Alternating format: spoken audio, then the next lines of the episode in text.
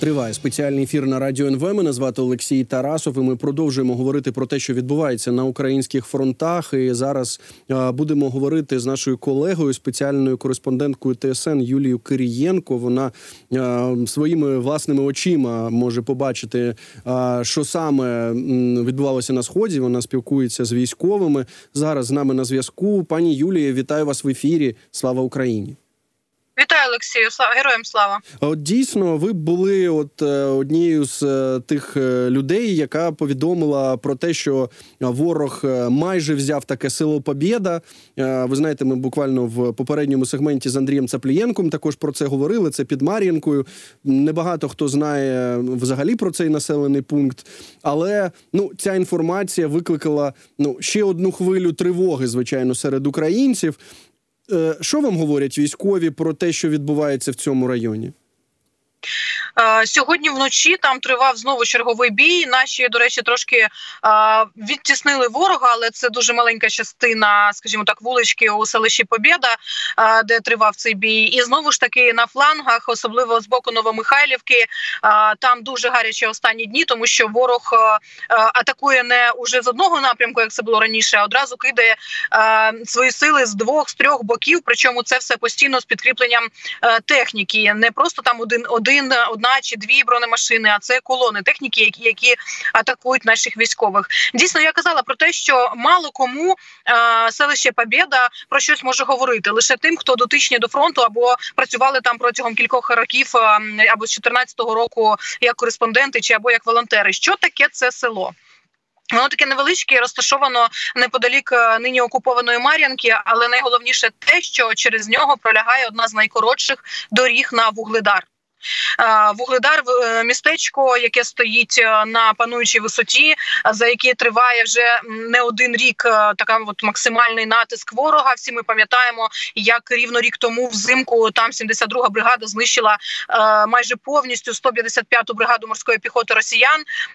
Спалила понад 100 одиниць техніки. Це був тоді один з наймасштабніших таких боїв, не рахуючи Авдіївку, як це було восени, тому що там Наші українські військові спалили більше ста одиниць техніки, більше 120 чи 130. А от саме на Володарі тоді була одна з наймасштабніших битв, коли росіяни намагалися окупувати це місто. Вони зрозуміли, що вони не можуть, е, скажімо, в лоба зайти і витіснити звідти наших е, армійців. І вони вирішили діяти по флангам. І от якраз це село Побєда, воно якраз, хоч і відносно далеко, але тим не менше, це все одно у тому ж самому напрямку на Вугледар. Ну і знову ж таки ще одне таке місто, як Курахове, тому що воно розташоване якраз ще ближче до Мар'їнки. Це все, скажімо так, одна частина фронту Курахова, Мар'їнка, Вугледар, Новомихайлівка. І саме там зараз на Таврійському Таврійському напрямку власне найактивніші бойові дії спостерігаються. Причому е, скажу так, що перші штурми, такі от масовані, там почалися з перших днів нового року. Якраз е, я їхала у відрядження. Це було 2 січня перші колони такі от масштабні російської техніки почали атакувати Новомихайлівку. А ще от е, невеличкі там райони Павлівки з, з Павлівки мається на увазі, тому що вона теж окупована. І якраз от напрямок е, села Побєда. І от на станом на сьогодні вже більше половина цього села Побєда вже окуповано росіянами. Я розумію, що наші військові зараз намагаються е, все ж таки відтіснити їх, але тим не менше. Там лишилося під нашим контролем кілька вулиць, і фронт наближається. Ну скажімо так, до ризикованих для нас доріг. Так, так, ми розуміємо, в чому задум наших ворогів, так е, російської окупаційної армії. Ви тільки що про це сказали, що це одна з найкоротших доріг саме на Вугледар, яке вони мріють, місто, яке вони мріють захопити. І от е, тут ми також розуміємо, що можливо зараз російські окупанти діють на такому куражі. Ми пам'ятаємо звичайно про ті втрати, які вони понесли для того, щоб окупувати Авдіївку, але одночасно з цим наші військові звичайно розповідали сказали, що проти них е, були там сім бригад повністю укомплектованих, які не мали ніяких проблем там з технікою чи озброєнням. Чи щось подібне спостерігається? Ну от е, саме е, біля Новомихайлівки та от цього селища Побєда, яке ну не дуже багато знають, але яке є важливим. Насправді там немає сімох бригад на щастя для нас, але там є достатньо сильні бригади доукомплектовані, і не будемо забувати про те, що у росіян чималий резерв. Зараз ми знаємо про те, що у них точно є резерву більше 300, 350 тисяч людей, які вони можуть будь-який час докинути на фронт, щоб закрити свої втрати. Для нас це колосальна цифра. Тим паче зараз, коли наші війська потребують, скажімо так, нових і нових мобілізованих мобілізованих, е, тому що все ж таки ми теж маємо втрати. Ми постійно маємо про це пам'ятати, тому що в кожному з боїв, е, тим паче такого плану, коли наступають колони техніки, звісно, що намагаються. Їх відтіснити, відсікти спочатку наша артилерія, потім дрони, але все ж таки е, слід зважати, що ворожа піхота доходить і до нашої, і це контактні бої. Е, і з, з огляду на ситуацію, яка зараз на фронті, мені здається, не тільки на Таврія, а й на будь-якому іншому напрямку, все, що я чую від командирів, це е, потреба у двох речах: у трьох. Звісно, це дрони, які завжди залишаються е, головною, скажімо так, потребою, але люди і снаряди, люди і снаряди постійно в про це говорять командири різних різних рівнів, і е, розуміючи про те, що переважаюча сила противника саме у живій силі, е, вона якраз і дозволяє ось застосовувати такі от масовані е, штурми наших позицій, тому що там дійсно не рахують піхоту. От з огляду на те, які відео мені показали. Бійці 79-ї окремої десантно-штурмової таврійської бригади, які тримають напрям. А, От їде ворожа БМП вздовж е, лісосмуги. А, Вона вже підбита, вона вже палає, але тим не менше з цієї палаючої БМП а, зіскокують російські піхотинці і атакують наші позиції. А, Звісно, ну от в такій кількості з такої кількості піхоти воювати дуже складно, тим паче, коли в нас сил все ж таки менше. Так, так, це зрозуміло. Слухайте, той е, резерв е, ну просто гарматного м'яса саме таким чином чином росіяни і продовжують використовувати е, своє своє населення. Звичайно, ми не можемо, е, ну як це сказати, симетрично цьому відповідати і ніколи не могли, і мабуть, і ніхто не може. Ну просто тому, що е, ніхто не буде вести війну таким чином. Ми чули багато критиків критики про те, що неналежним чином, нібито, нібито будуються укріплення. Я впевнений, що таку критику чули і ви. Наскільки вона виправдана? Вона на жаль виправдана. Ви знаєте, мені здається, ситуація з Бахмутом нам показала, що нам не вистачає другої лінії укріплень. Ситуація з Авдіївкою теж це показала, і е, дуже шкода, що на цьому напрямку, про який ми зараз говоримо, там теж не все добре. Мені здається, що ОСУ вам все ж таки треба якось е, взбадрітися, вибачте за це слово, і якось е, більш ретельніше розуміти про те, що е, в один ешелон воювати вже немає сенсу, тому що росіян більше, і техніка в них, е, хоч і стара, але все ж таки стріляє. Навіть танк 60-х років він все ж таки стріляє. Ну і треба якось ці укріплення добудовувати. Розуміємо, що на першій лінії, звісно, що окопи доривають, вириваються все ж таки наші бійці безпосередньо, які тримають ці окопи. Але от друга лінія це тилова лінія, і хотілося щоб там було більше укріплень. Ну от ви е. знаєте, ви знаєте, в чому питання, пані Юлі? Е, Чи це ну в чому проблема? Чи це м, припустимо має бути е, певне рішення е, військового командування, так найвищого військового командування? Чи це проблема на місцях? Чи це проблема, е, скажімо, місцевого самоврядування, яке має е, ну поставити певну техніку, так щоб була можливість це робити швидко і ефективно? Про що, що вам говорять е, саме військові про це? І Мені здається, що от всі перелічені вами. А... Скажімо так, люди мали би задуматися над цим, тому що е, треба залучати якихось приватних копачів е, з технікою, які можуть ескаваторами виривати ці лінії укріплення. Треба їх бетонувати. Це теж можна залучати приватних. Не обов'язково це робити силами е, бригади чи осува, чи місцевого самоврядування. Все це можливо вирішити. Проблема просто в тому, що чому досі на 10-му році війни ми маємо цю проблему. Тим паче такої два роки повномасштабної, таких активних боїв, і ми все одно маємо цю проблему. І ми постійно про це говоримо. До речі, да, звісно, що ми не можемо там говорити відкрито, що тому, що є військовий стан, звісно, і ось і показувати, що ось тут не дорита лінія оборони, тому що ну це якось працює на руку ворога. Але тим не менше, ми постійно е, натякаємо в своїх сюжетах, в своїх е, постах у Фейсбуках і будь-яких інших соцмережах про те, що непогано було б до речі, один з одне з питань до Валерія Федоровича, е, колишнього командувача на його прес-конференції, було якраз і про це. Я ставила це питання щодо Авдіївки щодо інших напрямків, що непогано непогано було б все ж таки е, вміти рити нарешті. Е, так, ви знаєте, ну у нас не було можливості е, запитати це безпосередньо у е, колишнього головнокомандувача, і також у нинішнього, так у Олександра Сирського, який зараз командує збройними силами України. Але тут ну давайте так: ми побачили зміну командування. Звісно, що є багато думок щодо цього, чому це сталося, як це сталося, правильно, неправильно. Ну мається на увазі, як це комунікувалося з українським суспільством, але це зараз сталося. Ми в принципі принципі бачимо, що були призначені е, такі дуже досвідчені військові, які знають, що роблять, і, мабуть, від них очікують ну е, якихось нових рішень, нових ідей, так щоб не було тієї стагнації, про яку пишуть наші е, західні колеги, в тому числі західні партнери, говорять. Які очікування от у військових, які знаходяться безпосередньо на фронті, безпосередньо на нулі від цих змін, чи їм, ну скажімо, чи в них є час про це думати?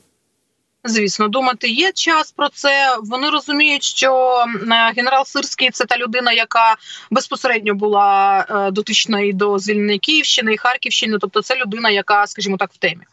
А це не тиловий генерал, якого призначили, і е, власне він має тепер управляти всім групуванням військ. Але все ж таки очікування, що покращити ситуацію з мобілізацією. От це правда, тому що е, із останніх, е, скажімо так, те, що мені розповідали командири, е, ну от їм зараз поповнюють бригади. Да, це з навчальних центрів. Е, люди тим не менше їх треба ще на місцях е, довчити, тому що е, власне навчальний центр це добре, але все ж таки ситуація на фронті інколи різниця. Інструктори в навчальних центрах е, вони вкладають якісь знання, але тим не менше фронт е, трошки інший нині і все ж таки е, підрозділи, які стоять на фронті, вони ще отримуючи нових мобілізованих, вони ще вчать їх на місцях, е, виключно своїх ну, тонкощам. А інколи підходять приходять, е, скажімо так, підрозділі територіальної оборони, які там вже десь більше року існують, так але ще жодного разу не були у найгарячіших точках фронту. Тобто людина мобілізована вже давно, але ще ні разу не брала участі в боях. І коли у тебе вже якась позиція, скажімо так, там вже тече, треба дірку чимось е, е, закривати, тому що там вже не вистачає людей, а вони потрібні на цій позиції. Ти вимушений ще вчити новоприбувших для того, щоб не кидати їх е, в найгарячішу позицію, відбивати зразу ж російські танки чи бути під снарядами. І от всі дуже очікують вирішення питання з мобілізацією. Це в першу чергу. Ну звісно, снаряд снаряди це основне, тому що без артилерії а, прикривати фронт е, і прикривати свою піхоту ну геть неможливо. Дрони, хоч і вирішують, але вони ніколи не за жодних обставин не замінять артилерію. А, так, Скільки так. Так, так, нам дійсно саме це і говорять, і ну на підтвердження ваших слів ми постійно це чуємо. Що дрони, звичайно, е, це супер, і е, вони сильно допомагають, але протиставити артилерії ворога до дні дрони ну це нереальна ситуація. Ну, в сенсі, що тут неможливо отримати якусь перевагу за допомогою одних тільки дронів. Е, знаєте, ну от така тема, що коли ми говоримо про те, яким чином відбувається рекрутинг, так от мобілізація, ми можемо. Е, побачити успішні приклади е, ну різних військових підрозділів. Звичайно, дуже часто згадують, е, як це відбувається у третій штурмовій. Там в них є і певна рекламна кампанія, і багато ми знаємо про те, що відбувається всередині, як і ведеться підготовка бійців. Так що є, ну не може бути такого, що от людина, яка тільки потрапила в цей підрозділ, одразу потрапляє на нуль, так непідготовленою.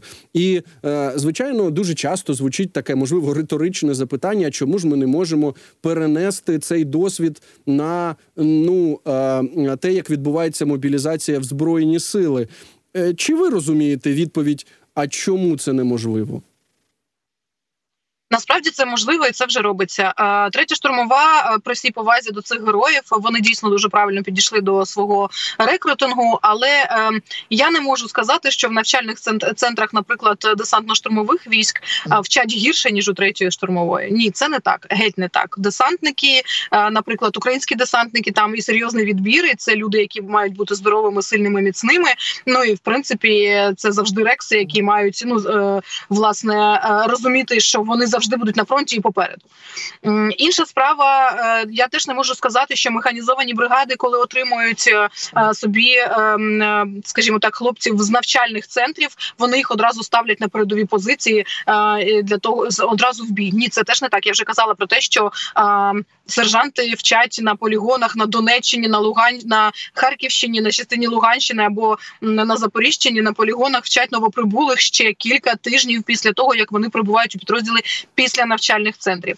Знову ж таки, ми можемо побачити зараз по всіх містах країни рекламну кампанію від деяких підрозділів. Це і 93-я голодноярівська бригада, і 28-ма бригада лицарів зимового походу, і десантно-штурмові війська. Теж ми чуємо рекламу цю по радіо і бачимо ці білборди повсюди. Ось так уже виглядає дійсно рекрутинг нового формату, коли всі зрозуміли підрозділи, що самостійно набирати собі людей набагато краще. Тому що ти бачиш, кого ти набираєш, ти розумієш, що ця людина наскільки мотивована, наскільки вона фізично здорова. А а що головне по віку, тому що а, зараз середній вік новоприбулих з навчальних центрів це 40 років. На жаль, 40-річний чоловік при всій повазі не завжди може нас нанести нести на собі а, пішим шагом а, 20 кілограмів бронежилет, каска, боєкомплект, харчі ще й іти вперед е, на своїх двох до е, передніх позицій. Е, і звісно, ну солдат має трошки бути молодшим за 40. І звісно, навчальні не навчальні, а власне бригади починають от так само, як і третя штурмова, проводити власні рекрутингові компанії. Мені здається здається, це дуже хороша ідея, і від і так потрібно було і починати ще у 22-му році. Е, тому що наші підрозділи, ем, які давно існують, е, бригади, які з 14-го року існують і захищали кордони нашої країни. Вони вже там дійсно навчені офіцери, дійсно розуміючи, що таке війна, і вони точно знають, що солдата, хлопця, який ще вчора був айтішником або ем, там керував таксі, його точно не можна ставити е, в окопи, давати в руки Джевелін, поки він не пройде навчання, хоча б у тих сержантів, які розуміються на цьому. Це дуже тішить насправді. Ну, ви праві. Звичайно, що я при, навів як приклад е, третю штурмову, що це е, звичайно не один такий підрозділ, який отак професійно підходить до е, того, яким чином туди потрапляють мобілізовані, так і як їх навчають, і яким чином вони далі потрапляють вже на фронт. Наостанок, знаєте, я готуючись до розмови з вами, ну передивився ваші дописи в Фейсбуці і побачив такий, ну як це сказати, неортодоксальний допис про те про Авдіївку. Е, ви написали, що не люблю Авдіївку ніколи за ці 10 років її не любила. Е, е, я думаю, що нам в тому числі варто і проговорювати ті проблеми, про які ви писали. Що ви мали на увазі? Розумієте, напевне, я Авдіївку не люблю за те ставлення у населення Авдіївки до нашої країни, яке я там особисто побачила. На жаль, е, в жодному місті Донеччини або Луганщини е, я такого більше не зустрічала з 2014 року навіть дотепер уявіть, що там досі лишалися люди, які чекали руський мір. Вперше я це побачила у 2015 році, коли тільки Донецький аеропорт пав і туди зайшли росіяни. Я приїхала зі своїм оператором знімати, як живе це місто. І коли ми там потрапили під артилерійський обстріл, бачили загиблих мирних жителів, пересиділи цей артилерійський обстріл разом з мирними жителями. І коли мирні жителі зрозуміли, що ми ж українські журналісти, все, що ми від них отримали, це стусани через те, що ми українські журналісти. Ми це показали в ефірі. Ми це показали, розказали, що ось так ставиться Авдіївка до України. І на жаль, за ці 9 років відтоді до тепер там мало що змінилося. Тобто, там, звісно, було патріотично налаштоване населення, але його було настільки мало, що воно розчинялося серед е, цих е, ждунів, як ми як заведено його їх так називати серед нас нас, ну серед багатьох. Я думаю, і е, дуже шкода, що люди за цей час так і не зрозуміли, що е, їх лишили без житла не українська армія, а саме російська, і е, що українська армія е, не обстрілювала це місто, а вона навіть стояла за містом для того, щоб його захистити. А всі ці прильоти, які були по будівлях, це виключно з російської зброї, з російського боку, з боку окупованого Донецька, і дуже. Дуже це мені рве душу, тому що ну я не можу зрозуміти, як людина, яка бере е, з рук е, військового збройних сил гуманітарку, тут же його проклинає, кричить, що це ви нас убиваєте.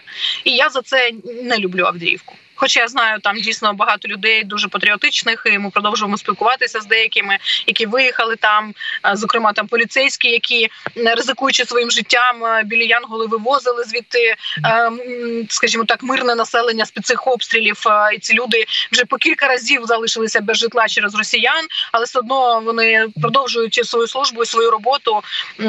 І при цьому ж. Їхні сусіди ось так говорять е, про них самих і про збройні сили України. Цього я ніколи не зрозумію. В жодному місті Донеччини чи Луганщини я такого не зустрічала. Е, Дійсно, ми сподіваємося, що все таки, от зараз, е, коли вони побачили так, як керовані російські авіабомби, снаряди, ракети і все знищило їхнє місто, можливо, очі відкриються, хоча ми не можемо бути в цьому впевнені. Пані Юлія, я вам дуже дякую за цю розмову. Юлія Кириєнко, спеціальна кореспондентка ТСН, була з нами на зв'язку. Далі у нас будуть новини. Після новин мій колега Іван Яковина продовжить цей ефір.